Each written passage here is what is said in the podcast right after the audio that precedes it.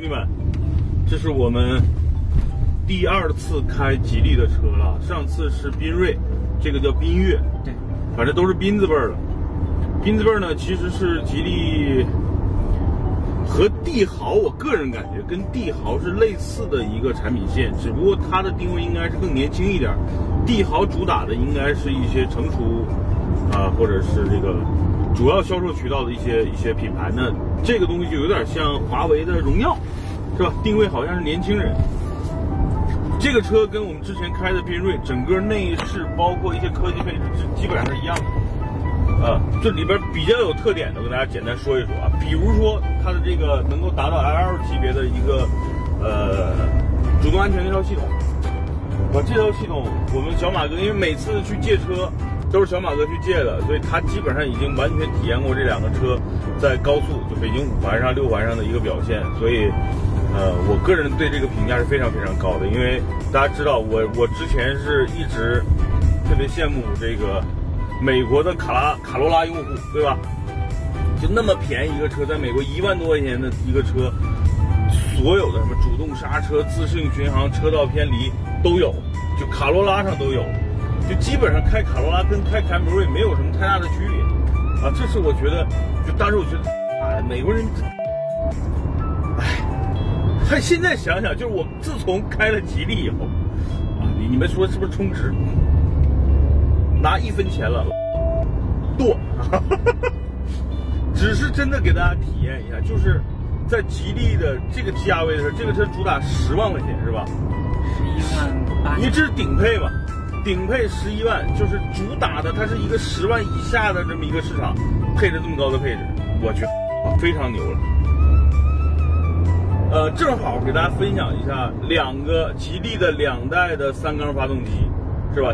之前的缤瑞 1.0T 3缸是去年的中国10家发动机，那个卖的是最贵的一个车型。总的来说，那个起步有点肉，但是整个跑起来之后，我觉得从平顺性上。 从动力的响应上，我觉得是不错的，而且油耗会更低。这个呢是一个 1.5T 的3缸，也就是大家最近比较这个关注的，有喷的这个发动机，说3缸怎么样，但我现在开起来，你看这个动力非常可以啊。对，我开车现在是比较暴躁的，毕竟哥们儿是有赛照的人了。 你看啊，这刹车，你看，说刹就刹，说过就过。它这套整个全车的这个雷达，前后雷达，很爽的呀。你看这个动力响应非常快，现在60、70、80、90，急刹，可以啊。这10万块钱还怎么着？跟大家分享，因为我开的车坦白讲，国产车开的真的是少。 有什么说什么，我摸着良心跟大家说，我之前开过这个价位的车，就是宝骏的510那个变速箱是 AMT， 那个不行，那个变速箱不行，而且所以大家可以往前翻我的视频啊，我给大家结论就是510是一个性价比很高的车，如果你要买那个车，买手动挡，因为手动挡它就不会那么的就那个换挡逻辑那么变态，对吧 ？AMT 它本身就不应该有这么一个产物，对吧？ 那这个车用的双离合，但我感觉还行啊，没有网上那么多喷子说的什么顿挫呀、是因为这是新车吗？反正现在整个喷子喷的主要2点，对吧？一个是，大家一定要记住，就喷子他不买车，他只是喷，然后呢，用句英文，它叫 fuck everything， 是吧？所以呢，就是他们在主导这个车好与不好，其实没用的，因为本身他们也不买。第二呢，他们可能开都没开过，对吧？反正就是喷啊，一见到3缸就喷。哎呀，咱们把时间往后看，因为发展的眼光看事情。如果说咱们现在再发展2年，如果比如说啊，奔驰、宝马、奥迪、丰田、本田都用3缸发动机了，那这帮喷子还喷什么？你为什么用4缸？我估计他们就开始喷了。哎，你为什么还在用4缸？你的科技进步在哪里？我是怎么理解的？3缸发动机，首先对于中国国情来说是没办法的，因为咖啡法吧，对吧？你肯定是排量越低，你未来在你产这个企业的成本越低。同时，大家想，我生产一发动机，3缸和4缸，它差了1个缸，缸是什么？它大众是铸铁的，对吧？然后呢，大部分都是铝啊、什么合金这种材质，你少个缸，你成本确实就省了呀，对吧？你省了，你车价格就能往下降一点呀。我觉得这也是，哎呀。 然后都说3缸抖，那宝马，你看宝马都骂啊，宝马你3缸往你抖，那卖那么多辆啊，对吧？车主基本上没那么多说这车抖的，所以喷子在主导3缸到底抖不抖，但是喷子都不买，也没开过。好吧，这个话题咱们就聊到这儿。咱们还回到这个车，我觉得这个车就首先方向盘的手感，整个所有的按键的配置。 包括中控屏，包括整个的这个，就整体的这种设计，基本上都和它的这个轿车版缤瑞是一模一样的。所以大家如果去试驾的话，你试完缤瑞再试这个就非常的上手了。我们是上周是吧？嗯，我们上周刚把那个缤瑞跑完了，我还在那个德安的那个赛道里边还跑了几圈，其实还不错了。大家想想，那种小赛道它就是全部都是急加速、急弯。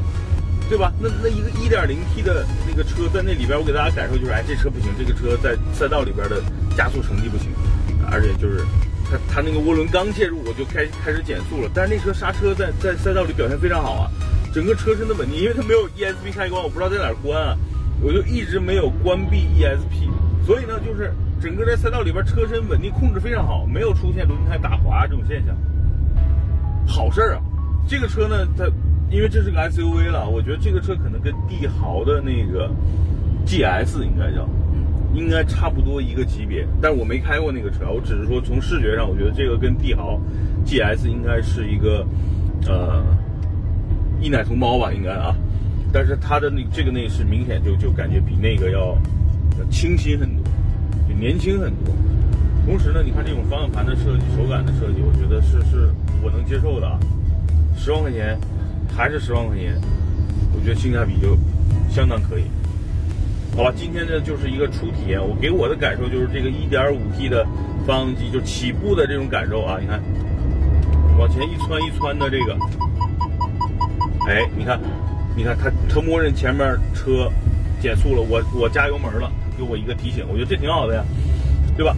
所以呢就是这个 1.5T 的，我现在直观感就比 1.0T 的起步。 这一窜的感觉动力要大一点，但是在跑起来之后，就速度起来了，我觉得差别并不大，啊，所以我觉得就是用发展的眼光看问题吧，不一定 1.0T 就比 1.5T 差，啊，因为现在很多 1.4T， 比如大众的 1.4T 的发动机就比以前的 1.6 啊、1.8T 啊，就已经做的差不多了，对吧？所以我觉得，科技在进步，人类的意识、人类的体验也要随着科技的进步而去进步，你不能停滞不前，你这样就变成了一个老顽固、腐朽，就腐朽不化的一个老顽固了。所以一定要保持一个年轻的心态，对吧？展翅高飞，向着未来，向着美好的明天，我们要进步。这个车跟缤瑞有一个特别好的，就缤瑞我特别大的一个槽点就是它方向盘不支持，然后前后上下支持。 它的前后不支持，就导致像我这种身材的选手，就开缤瑞就很难受，这个就还好，是吧？你看这个方向盘调好了，我现在你看，就非常舒适的一个坐姿了，所以这点给这个车点个赞。好了，兄弟们，展翅高飞，保持愤怒，但是同时也要理性的向往美好的明天。拜拜，兄弟们。